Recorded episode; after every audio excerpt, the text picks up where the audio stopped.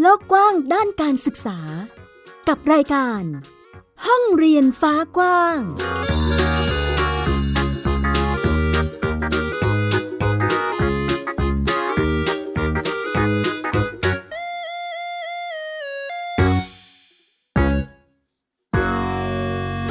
สวัสดีค่ะ คุณผู้ฟังต้อนรับเข้าสู่รายการห้องเรียนฟ้ากว้างอยู่กับมิวไอยาดาสนศรีเช่นเคยนะคะ ฟังกันได้สดๆที่นี่หรือจะฟังย้อนหลังก็ได้ผ่านทางเว็บไซต์ www.thaipbspodcast.com ค่ะ มีให้คุณได้ติดตามในทุกๆวันอาทิตย์นะคะ เวลา 7นาฬิกาจนถึง7นาฬิกา30 นาทีแบบนี้ หรือจะฟังย้อนหลังตอนไหนก็ได้ ที่คุณอยากจะฟังนะคะ นอกจากเว็บไซต์แล้วยังมีแอปพลิเคชันกับ ไทย PBS Podcast ที่คุณดาวน์โหลดได้ทั้งระบบ iOS แล้วก็ระบบ Android ที่สามารถฟังได้ผ่านทางสมาร์ทโฟน หรือว่าแท็บเล็ตต่างๆ ของคุณได้ง่ายแล้วก็สะดวกยิ่งขึ้นค่ะวันนี้เช่นเคยนะคะ ห้องเรียนฟ้ากว้างก็ยังคงติดตามสถานการณ์การเรียนการสอนของน้องๆ ในสถานการณ์การแพร่ระบาดของโควิด -19 ว่าเป็นอย่างไรกันบ้าง ตอนนี้เปิดเทอมผ่านมา 2 สัปดาห์แล้ว สถานการณ์น่าเป็นห่วงมากนะคะ แต่ว่ารูปแบบการเรียนการสอนและในแต่ละพื้นที่มีการจัดการกับปัญหานี้อย่างไรไปติดตามรายละเอียดกันค่ะ ไทย PBS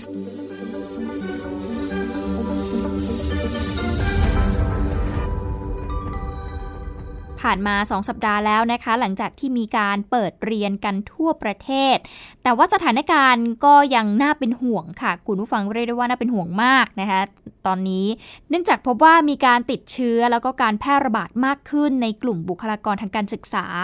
รวมไปถึงนักเรียนด้วยผู้ปกครองเองที่มีการติดเชื้อ แล้วก็อาจจะมีการสัมผัสกับเด็กๆ หรือว่าอยู่ในบ้านหลังเดียวกันนะคะก็ทำให้สถานศึกษาหลายแห่งทั่วประเทศเนี่ย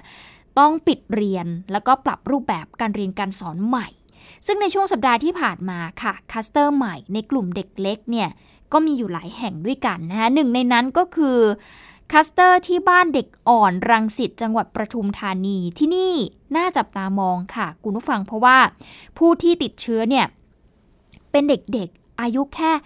3-6 ขวบเองนะคะ แล้วก็ผู้ดูแลเนี่ยติดเชื้อโควิด -19 จำนวนกว่า 39 คน หลังจากที่มีการสอบสวนโรคเบื้องต้นเนี่ยพบว่าผู้ป่วยคนแรกเนี่ยเป็นพนักงานขับรถ นอกจากนี้สถานศึกษาหลายแห่งในภาคเหนือ แล้วก็ภาคตะวันออกเฉียงเหนือเองก็มีการสั่งปิดโรงเรียนไปเป็นที่เรียบร้อยแล้ว หลังจากที่พบว่ามีคุณครูแล้วก็เด็กๆ ติดเชื้อโควิด -19 นะคะ เดี๋ยวเราจะไปติดตามสถานการณ์นี้กันจากรายงานค่ะ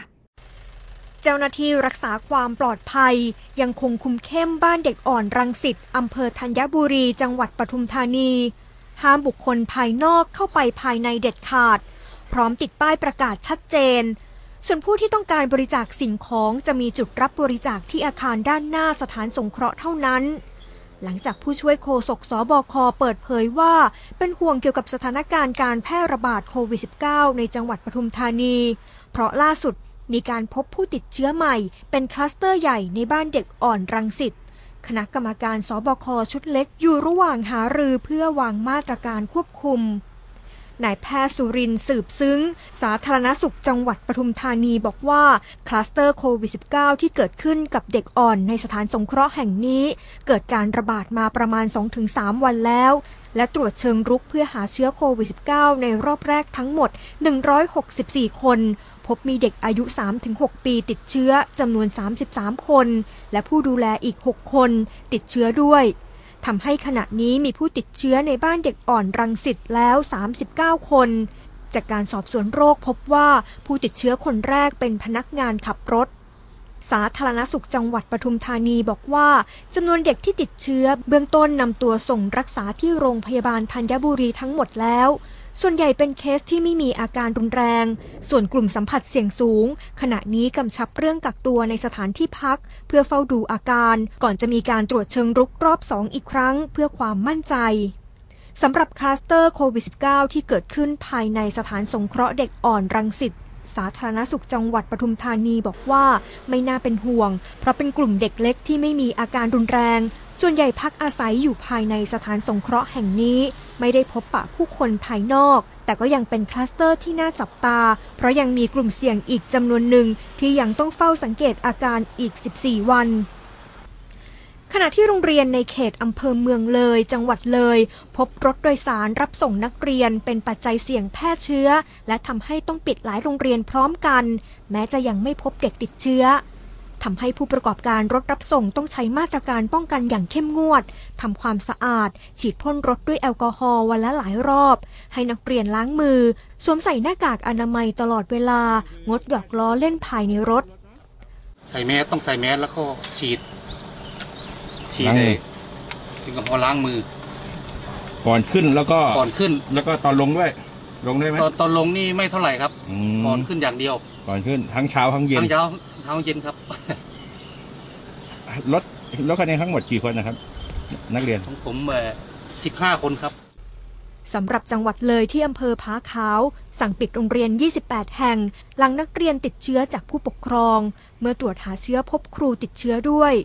ส่วนสาเหตุที่ต้องสั่งปิดหลายโรงเรียน เพราะการเดินทางมาโรงเรียน นักเรียนอาจโดยสารรถมาคันเดียวกัน นั่งชิดกัน อาจมีโอกาสแพร่เชื้อได้ ล่าสุดหลายจังหวัดภาคตะวันออกเฉียงเหนือ พบครูและนักเรียนติดเชื้อเพิ่มมากขึ้น จังหวัดนครราชสีมาสั่งปิดโรงเรียนแล้ว 90 แห่ง จากทั้งหมดกว่า 1,700 แห่ง ที่จังหวัดอุตรดิตถ์ครูโรงเรียนไทยรัฐวิทยา 5 อำเภอลับแลจังหวัดอุตรดิตถ์เร่งทำความสะอาดห้องเรียนและอาคารเรียน หลังมีคำสั่งปิดจนถึงวันที่ 27 มิถุนายน หลังพบครูโรงเรียนน้ำริดวิทยา อำเภอเมืองอุตรดิตถ์ติดโควิด -19 ไปเยี่ยมหลานที่โรงเรียนไทยรัฐวิทยา 5 และโรงเรียนด่านแม่คำมันวิทยา ในอำเภอลับแล จึงสั่งปิดโรงเรียนและตรวจเด็กทั้งสองคนพร้อมผู้ใกล้ชิดที่จังหวัดพิษณุโลก 8 โรงเรียนในเขตอำเภอเมือง ปิดการเรียนการสอน หลังจากพบนักเรียนและผู้สัมผัสใกล้ชิดติดโควิด -19 วันนี้พบติดเพิ่มอีก 5 คน เป็นคนในครอบครัวเดียวกับนักเรียนโรงเรียนเฉลิมขวัญสตรี เช่นเดียวกับ โรงเรียนอีกหลายแห่งในพื้นที่ภาคตะวันออกเฉียงเหนือนะคะ ก็ต้องสั่งปิดโรงเรียนต่อไปอีก 1-2 สัปดาห์ หลังจากที่พบว่ามีคุณครูรวมไปถึงนักเรียนเนี่ยติดโควิด -19 เพิ่มขึ้นอย่างต่อเนื่อง ขณะที่ผู้ปกครองเองเนาะพ่อแม่ก็มีความกังวลเกี่ยวกับการแพร่ระบาดในโรงเรียนในช่วงที่มีการเปิดเทอมนี้ ต้องยอมรับจริง ๆ ค่ะ คุณผู้ฟังว่าช่วงแรก ๆ ที่มีการประกาศให้เปิดเทอมเนี่ยหลายพื้นที่เองก็เตรียมรับมือกันเป็นอย่างดี แต่พอ เปิดแล้วจริง ๆ เอาเข้าจริงเนี่ยการไปโรงเรียนก็ทำให้กลายเป็นพื้นที่เสี่ยงอยู่เหมือนกันเนาะแล้วก็เราก็เห็นแล้วล่ะว่าอืมมันป้องกันได้ไม่ทั่วถึงจริง ๆ จนทำให้มีการติดเชื้อเพิ่มมากขึ้นนะคะ ซึ่งเดี๋ยวเราจะไปติดตามสถานการณ์ในพื้นที่ภาคตะวันออกเฉียงเหนือนะคะที่จังหวัดมหาสารคาม แล้วก็จังหวัดสกลนครด้วย ว่ามีการติดเชื้อมากน้อยแค่ไหนนะคะแล้วก็ผู้ปกครองเองมีความกังวลอย่างไรบ้าง ไปฟังจากรายงานค่ะ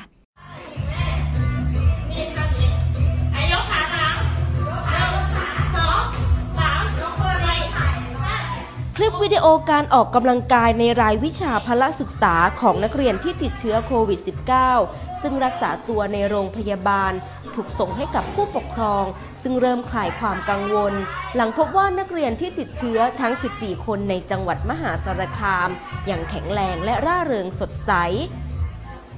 ร้อยจากศูนย์จากการในระหว่างการรักษาพวกเขายังต้องเรียนออนไลน์ โดยมีพยาบาลที่ดูแล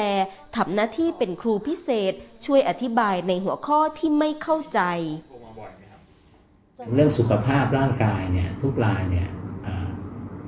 อ่าแข็งแรงปลอดภัยกันดีนะครับ ยังไม่มีรายไหนที่มีอาการอ่ารุนแรงอะไรนะเรียกว่าแทบจะไม่มีอาการกันเลยนะฮะส่วนใหญ่เป็นส่วนใหญ่นะครับ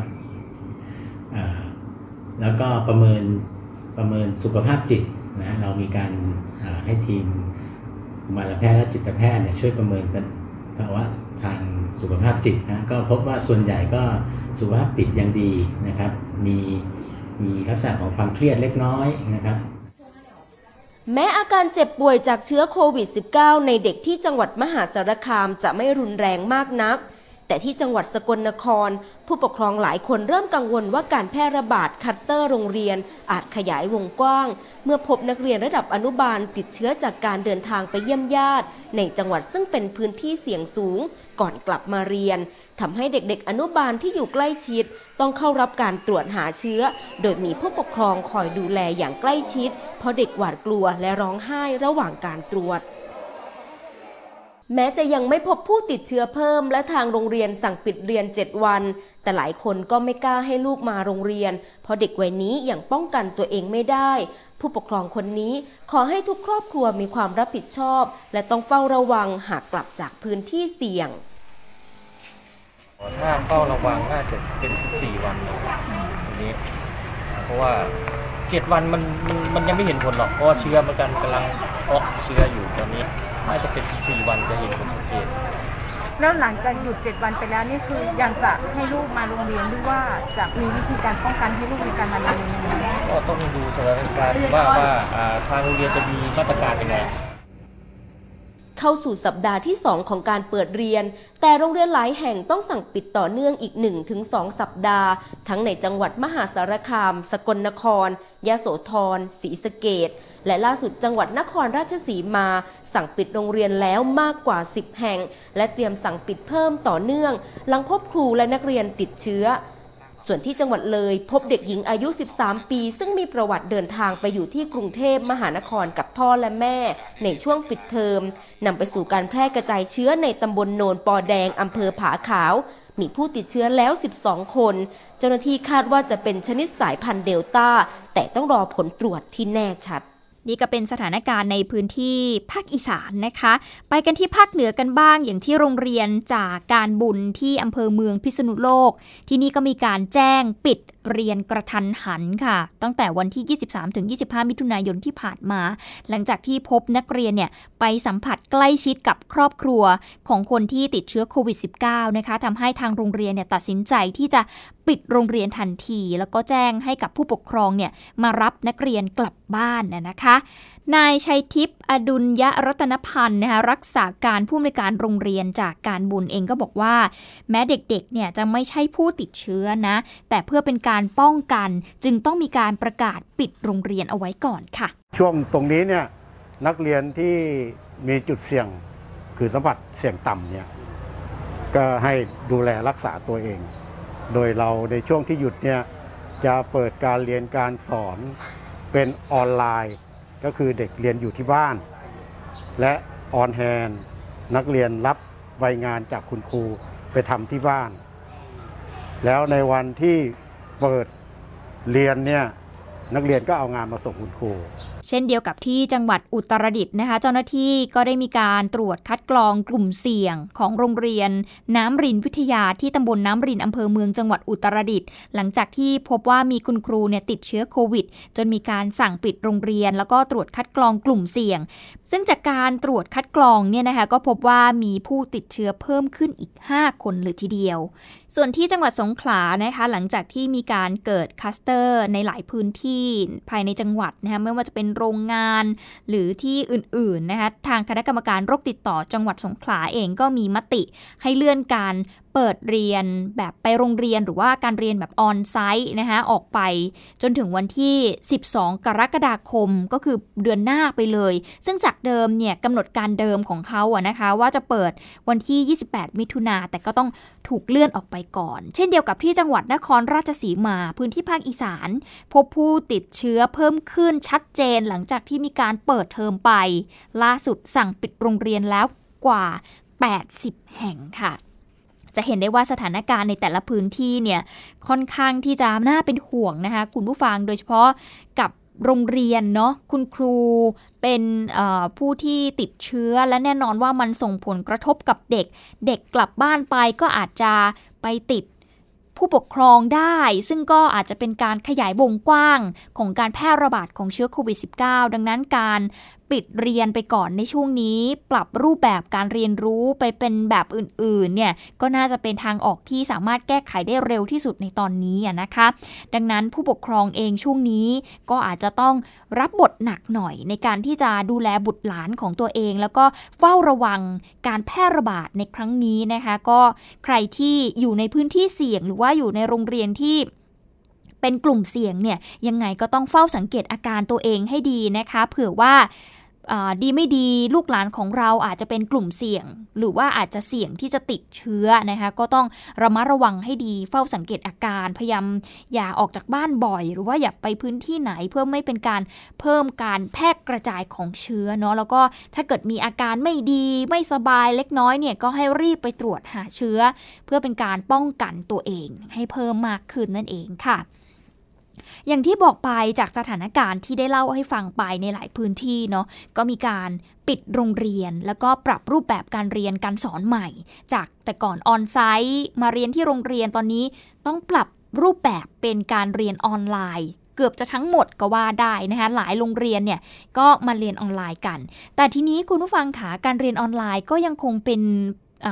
ปัญหาอยู่เนาะทั้งกับตัวของครูผู้สอนเองรวมไปถึงนักเรียนเองค่ะ ซึ่งวันนี้ก็มีเสียงสะท้อนจากครูผู้สอนมาให้ได้ติดตามกันนะคะจากทางทีมงานของไทย PBS เนี่ยได้มีการพูดคุยเกี่ยวกับการเรียนการสอนแบบออนไลน์ว่าเป็นอย่างไรกันบ้างในสถานการณ์แบบนี้นะคะ ซึ่งคุณครูสอนวิชาสถาปัตยกรรม ในสถาบันอาชีวศึกษาแห่งหนึ่ง ในพื้นที่จังหวัดสุราษฎร์ธานีเนี่ยเขาก็บอกว่า หลังจากที่มีการเปิดเรียนมาแล้วไม่นานเนี่ยนะคะ คุณครูบอกว่านักเรียนส่วนใหญ่ต้องการกลับมาเรียนในห้องเรียนแบบปกติ ซึ่งสถาบันเองก็พร้อมในการที่จะเปิดเรียนในห้องเรียนแล้วนะ แต่ว่าก็วางใจไม่ได้เนาะในสถานการณ์แบบนี้นะคะ แม้ว่าโรงเรียนจะพร้อมแค่ไหน เรื่องของการแพร่ระบาดก็ยังคงต้องเฝ้าระวังกันอยู่ ซึ่งเดี๋ยวเราจะไปฟังเสียงของคุณครูท่านนี้ค่ะ ว่าอุปสรรคในการเรียนการสอนแบบออนไลน์เนี่ยเป็นอย่างไรหรือว่าบรรยากาศการเรียนการสอนเป็นยังไงไปฟังกันค่ะ ทางวิทยาลัยอะค่ะจะมีระบบติดตามดูแลผู้เรียนค่ะ โดยใช้ระบบ SMIS ค่ะ ซึ่งเป็นระบบที่เวลาครูผู้สอน เช็คชื่อตอนนักเรียนเข้าห้องนะคะ ถ้าหากนักเรียนคนไหนไม่ได้เข้าเรียนป่วยขาดลามาสายอย่างนี้ค่ะ ก็จะส่ง SMS ไปที่ผู้ปกครองเพื่อแจ้งให้ทราบว่าลูกหลานของท่านเนี่ย ขาดเรียนในวิชาดังกล่าวค่ะ มีนักเรียนโดดเยอะไหมคะนักเรียนไม่โดดค่ะ แต่มีป่วยบ้างค่ะ อย่างเช่นลาป่วยหรืออาจจะมีธุระบ้าง คือในการเรียนออนไลน์เนี่ยค่ะครูผู้สอนจะต้องกำชับนักเรียนไว้เลยนะคะว่าต้องเข้าห้องเรียน เพราะว่าถ้าเกิดไม่เข้าอะค่ะ อาจจะติดตามบทเรียนนั้นๆ ไม่ทันค่ะ อาจจะไม่เข้าใจ สำหรับอุปสรรคที่พบณขณะนี้นะคะในการทำการเรียนการสอนแบบออนไลน์เนี่ยคุณครูท่านนี้เองก็สะท้อนนะคะว่า มีนักเรียนหลายคนที่ยังมีปัญหาในเรื่องสัญญาณอยู่เนาะเพราะว่ามันต้องใช้สัญญาณอินเทอร์เน็ตต่างๆ มากมายนะทำให้การเรียน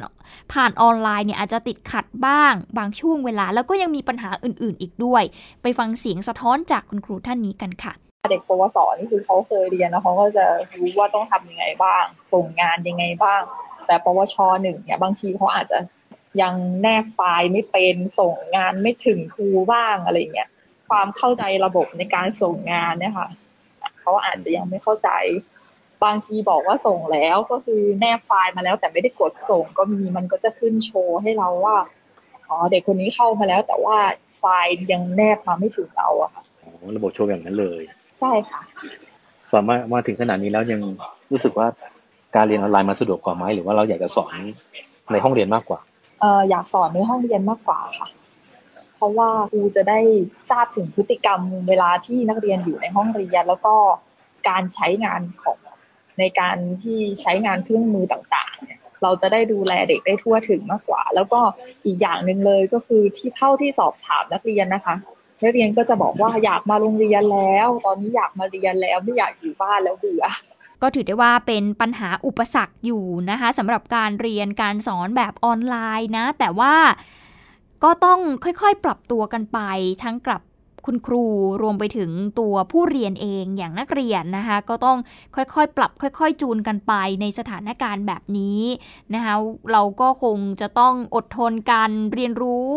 อะไรใหม่ ๆ ร่วมกันนะนะคะเชื่อว่าการเรียนการสอนแบบออนไลน์ก็ยังไม่ลงตัวเท่าที่ควรแม้ว่าเราจะผ่านช่วงเวลามา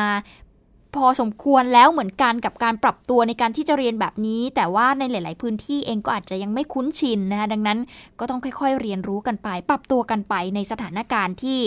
เราจะต้องดูแลตัวเองไม่สามารถที่จะไปเรียนที่โรงเรียนได้นั่นเองค่ะ เอาละนี่ก็คือทั้งหมดนะคะกับสถานการณ์การเรียนการสอนในตอนนี้ของเด็กๆนักเรียนในพื้นที่ต่างๆ ที่เรายังอยู่ในสถานการณ์ของการแพร่ระบาดของโควิด -19 ทำให้ต้องมีการปิดโรงเรียนไป ปรับรูปแบบการเรียนการสอนกันไป ไทย PBS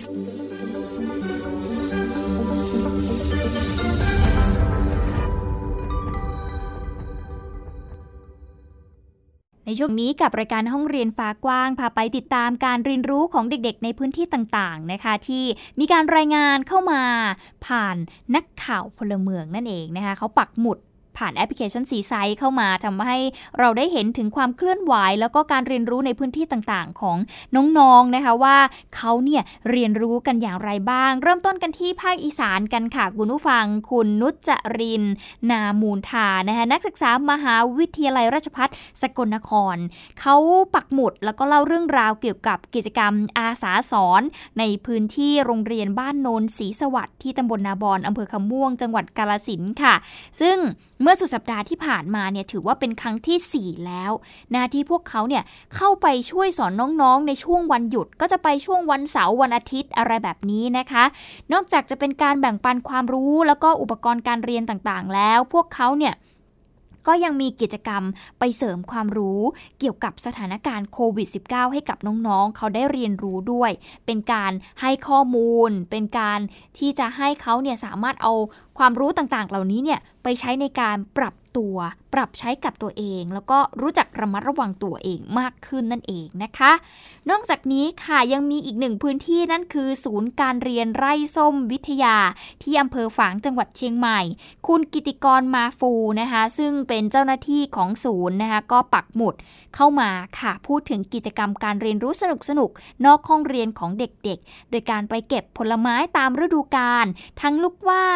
กล้วยหลายเครือเลยทีเดียวนะ เด็กๆเนี่ยเขาได้ทั้งความรู้แล้วก็อิ่มอร่อยไปกับผลไม้ต่างๆ ที่พวกเขาไปเก็บมาด้วย ซึ่งเด็กๆ ในศูนย์การเรียนไร่ส้มวิทยานี้เนี่ยส่วนใหญ่นะคะก็จะเป็นลูกหลานแรงงานเพื่อนบ้านนะที่เขาย้ายตามมาอยู่กับพ่อแม่หรือว่าครอบครัวของเขานั่นเอง ซึ่งศูนย์การเรียนไร่ส้มนี้ก็จะทำหน้าที่ในการให้ความรู้แล้วก็สอน พวกเขานะคะให้พวกเขาเนี่ยได้มีความรู้ติดตัว ได้มีองค์ความรู้ได้มีวิชาต่างๆ ติดตัวนั่นเองนะคะ ก็เป็นการเรียนรู้ของเด็กๆ ในพื้นที่ต่างๆ ที่ถูกรายงานเข้ามาผ่านนักข่าวพลเมืองทำให้เราได้เห็นบรรยากาศของการเรียนรู้ที่ยังมีอยู่นะตอนนี้นะ อะส่งท้ายกันที่เรื่องนี้ค่ะ เป็นบรรยากาศ กิจกรรมไหว้ครูปี 2564 เป็นเรื่องราวน่ารักน่ารักนะคะ แม้ว่าตอนนี้เนาะจะอยู่ในสถานการณ์ของการแพร่ระบาดของโควิด -19 นะ แต่นักเรียนโรงเรียนบ้านห้วยใต้ที่ตำบลแม่พลูอำเภอลับแล จังหวัดอุตรดิตถ์ ที่นี่เขายังคงจัดกิจกรรมไหว้ครูกันอยู่ค่ะ แต่ก็จากภายใต้มาตรการป้องกันการแพร่ระบาดของโควิด -19 นะคะ ที่ต้องจัดเนี่ยก็เพราะว่าเป็นประเพณีของไทยตั้งแต่สมัยโบราณ เป็นการแสดงถึงความระลึกถึงบุญคุณของครูค่ะ ซึ่งกิจกรรมในครั้งนี้ก็มอบหมายให้ตัวแทนของแต่ละห้องเนี่ยทำพานไหว้ครูประจำชั้นของตัวเองนะคะ แต่ว่าก็จะให้ตัวแทนเนี่ย เอามามอบให้กับคุณครู เอามาไหว้ครูนะคะ ไม่ได้มีการจัดกิจกรรมแบบรวมกลุ่มกันเยอะๆ นักเรียนมารวมกันแล้วก็มาไหว้ครูอะไรแบบนี้นะคะ เพื่อเป็นการไม่มารวมกลุ่มกัน แล้วก็จัดอยู่ในพื้นที่ที่เป็นห้องประชุมที่เปิดโล่งในทุกๆด้าน มีการเว้นระยะห่าง อันนี้คือปฏิบัติตามมาตรการ การป้องกันการแพร่ระบาดของโควิด -19 นะคะ แต่ที่จะเล่าให้ฟังความน่าสนใจในครั้งนี้ในทุกๆปีเราก็จะเห็นใช่ไหมคะว่า วันไหว้ครูหรือกิจกรรมไหว้ครูเวียนมาทีไรเนี่ยไฮไลท์เลยก็คือพานไหว้ครูของเด็กๆ ที่เขามีความครีเอทีฟมีความคิดสร้างสรรค์ แล้วก็มีความสวยงามที่เขาจะประดิษฐ์ประดอยขึ้นมานะคะแต่ความน่าสนใจของที่นี่เนี่ยคุณผู้ฟัง อาจจะเป็นความชอบส่วนตัวของดิฉันด้วยก็ว่าได้นะคะคือน้องๆเนี่ยเขาทำพานไหว้ครูค่ะ ช่วงนี้ต้องบอกเลยนะว่าเป็นช่วงฤดูกาลของทุเรียนใช่ไหมคะทุเรียนตอนนี้เนี่ยกำลังเป็นที่นิยมเลยทีเดียว เรียกได้ว่าเป็นราชินีผลไม้ของไทย น้องๆนนักเรียนโรงเรียนบ้านห้วยใต้ ก็เลยทำพานไหว้ครู โดยเอาทุเรียนหลงหลินลับแลค่ะ เป็นทุเรียนที่ขึ้นชื่อของจังหวัดอุตรดิตถ์เนี่ยแหละ มาทำเป็นพานไหว้ครูค่ะ คุณผู้ฟัง โอ้โห เรียกได้ว่าน่ารักมาก ๆ ซึ่งนางนาตยาเกตวงค่ะ ผู้อำนวยการโรงเรียนบ้านห้วยใต้เองก็บอกว่า ส่วนใหญ่เนี่ยนักเรียน ของโรงเรียนที่นี่เนี่ยเขาก็จะเป็นลูกหลานของเจ้าของสวนทุเรียน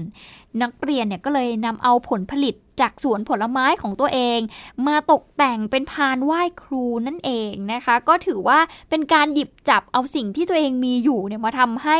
เกิดเป็นความคิดสร้างสารรค์เกิดเป็นไอเดียดีๆ เรียกได้ว่าโอ้โหน่ารักมากๆ แล้วก็ถูกใจมากถ้าดิฉันเป็นครูเนี่ยดิฉันต้องปลื้มใจมากแน่ๆที่ที่เด็กๆเขาเอา พานไหว้ครูที่เป็นทุเรียนนะคะถ้าหากชอบทานก็จะถูกใจมากเลยทีเดียวนะคะ เอาล่ะนี่ก็คือทั้งหมดทั้งมวลของห้องเรียนฟ้ากว้างที่นำมาเล่าแล้วก็พูดคุยให้คุณผู้ฟังทุกคนได้ติดตามรับฟังกันนะคะ ในสถานการณ์แบบนี้ โรงเรียนเอง ผู้ปกครองเองรวมไปถึงตัวน้องๆเอง ทุกๆ คนต้องเป็นส่วนสำคัญเลยทีเดียวในการที่จะเฝ้าระวัง แล้วก็ป้องกันตัวเอง ไม่ให้เกิดการแพร่ระบาดเกิดขึ้น